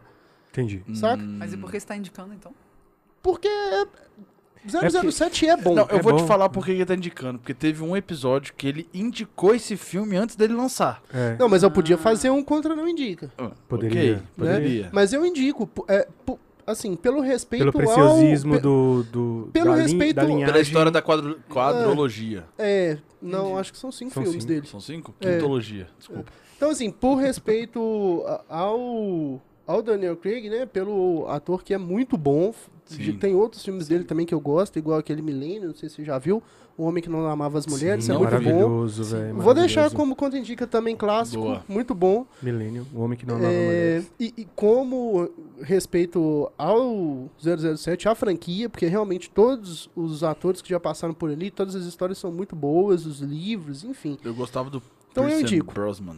Muito bom. Eu gostava dele como 007. Eu aprendi a gostar de 007 por causa do meu pai, ele que me aprendeu, que me ensinou tudo, ele tem lá, tipo, Igual você com o todos, Rock. assim. É Uhum. mais ou menos isso. Boa. Então é esse meu conto indica. Vale a pena, não é o melhor do Daniel Craig, mas é bom. E, e ainda estão falando que o próximo 007 talvez seja uma mulher. É uma, vai ser uma mulher, uma mulher negra, ela É. já tá inserida nesse filme, é um spoilerzinho que vale a pena aí. É, eu amo. então aí aí- sim, Boa, ó. boa. Aí tá vendo? Até o próprio É, tá 007 vendo? tá se adaptando aí. É. Não, também saiu o próprio Superman também. O Superman saiu duas. O, O filho do Clark Kent. o, filho, do filho do Clark Kent Ele é, é bissexual. bissexual. Ah, e, e o. Mike B. É. Jordan. E Ah, o Mike é- B. Jordan num, num universo paralelo Ah, como Também, o né? Superman. É. É. ah? Boa. Os dois. Vai, tio dos contraindica. Ah, Vai o tio do Contraindica agora. Cara, eu vou começar com bandas. Eu, eu mandei pro Evandro, eu mandei pro. Evandro essa. Olha o pergaminho dele ali. Ó, o pergaminho ali, ó. É, eu gostei que ele falou, É. vou começar com. É, ele, ele É. faz assim, ó, pra você ter noção no celular, ele faz assim, ó. Cara, eu escutei uma banda de metal. Você que curte Muito bom. é, metal, que aqui a gente agrada gregos e troianos. Grego estranhado. Então, se você curte metal, uma banda chamada Ginger, J-I, é, J-E-R. Ginger é uma banda, se eu não me engano, ah, não- enfim, eu não, não lembro de onde que é. Mas, Pablo, Mas é, a é, é uma banda, é uma banda nova, cara. A vocalista é mulher e é a vocalista top. é mulher e ela mete um gutural É bravo, maravilhoso, é bravo. maravilhoso. Então, escutem aí, tem a faixa Judgment, eu, eu indico que é muito boa. A Pieces também é muito boa. E o álbum novo de 2021, Flowers. É, então, um dos contraindica. O segundo contraindica é do, de pop rock, a gente vai pro pop rock. tem a banda Das Aranha, é, tem um álbum 25 anos ao vivo, ele é de 2018, maravilhoso, escutem. Aquele pra você, tô fazendo nada, tô saindo de carro, coloca, você vai escutar um sonzinho muito bom, Ó. é maravilhoso. Boa. E uma, uma, a gente vou falar de MPB aqui agora. Nossa, eu amo. É, Tudo. ela Muito bom. é mineira, que a gente tava escutando até Ah, na, boa. a gente, a gente tava escutando na hora que a gente muito tava bom, chegando muito aqui. bom, muito bom, muito bom. Marina Senna, Boa. é, Ela é maravilhosa. Marina Sim. Senna maravilhosa. Será que ela não topa vir aí, não? No, aí, ó. Ó, Marina convite Senna, aí, ó. Convite o aí, convite ó. está feito. Se você Ah. quiser, o microfone é Vai ter seu. agora convite do Contra. É. É novo quadro. E ela, é, ela era do... Ah, vou querer não, a gente começar a tomar não, vou ficar chateado demais. eu não durmo, porra. É. Não dorme. Ela era do É, Rosa Neon e uma outra banda, a outra banda da Lua. Cara, eu escutei esse álbum dela novo. Cara, que álbum maravilhoso. Então escutem aí. E eu também queria mandar um salve pra Pri. Ó, A Pri que tava escutando, a Pri Glenda tava escutando essa semana e me lembrou dela. Então, É, Um salve pra vi. Pri. um salve pra Pri. um salve pra Pri e Te amo, irmã. é isso aí. Pode eu agora? Ah, É, Eu lembrei Pode. de um contraindico que eu falei que eu tinha esquecido. Eu Ah, lembrei. ia fa- eu ia falar do filme. Fala do filme, então. Aí tá vendo? É por isso É, que esse viu? filme me zoando. Ó. Cara, tem um filme na Netflix que é muito bom. Se você tá pr- procurando um filme de ação e é aquele filme, vou assistir o filme sem expectativa nenhuma. Vai que o filme é sem expectativa nenhuma. Final surpreendente. Se chama Major Grum contra Dr. Peste. É um filme de ação, é, vários efeitos especiais. Netflix mandou bem nesse filme. Dá um rating de 8.5. É original? 8. É. maravilhoso. Boa. Irado. Bom, eu vou dar dois contradicos. Um é o restaurante, que eu fui ontem pra comemorar meu aniversário. Que quem mora aqui em BH, eu acho que. E quem mora aqui em BH e gosta de comida japonesa. Claro. É, é um restaurante chamado Marukami. É muito bom. Como chama? Marukami. Marukami. Marukami. Uhum. É muito bom. É, pra mim, eu considero, pra, na minha Achei concepção. que você ia falar assim, o quê? Vai. Isso é mais tarde. Na, É. na minha concepção, pra mim, é o melhor restaurante de BH de comida japonesa. Caralho. Muito bom e vale a pena. hypou, vale hypou. a pena demais. Chegou com moral. E eu Hypou. lembrei de um filme que eu ia dar de contraindica, que eu escutei, acho que foi ontem. A An- música Antes de do você filme. falar do, do filme, Vai. eu vou falar o seguinte: quando o contraindica é restaurante, eu só acredito vindo. Então, É. por favor, Vá. manda. Não, vá nada. Vem até nós. Manda pra gente que, que se a gente comer que for bom, nós vamos fazer. Não, vamos não, fazer vamos, vamos um propaganda, dia, um porra. dia, um dia a gente vai lá. Um dia a gente vai lá. Vale a pena? Vamos gravar lá, quem sabe? pena. Não sei se vale a pena gravar lá por causa do ambiente, mas enfim. Então vai. O contraindica que eu dou de filme é chamado Tenacious D, Peak of Destiny. Nossa. É um musical com Jack Black, de rock e bem besterol. É muito bom. Mas é O muito nome aqui bom. mistura, né? é muito Mas bom. é muito bom. E as músicas são muito boas. Tá e onde? eu tava escutando. Ah, acho que Tá na vida? tá na Tá na internet. rede, tá na rede. Tá na Tá, rede. tá na rede. E eu escutei a música, a música final, Beelzebus. É muito Ele, to- ele, boa. toca, ele tocou ela no Rock in Rio. Sim, e quem fez aquela música, a parte a outra parte que não é do Jack Black, foi o David Grohl, Foi o David Grohl. que ele que tocou que a, toca a bateria, bateria. o a guitarra e Ah, canta. É caraca. muito doido, velho. É um filme totalmente besterol, mas eu lembrei e eu super indico esse filme. É isso aí. Arrasou. Gente, Certo?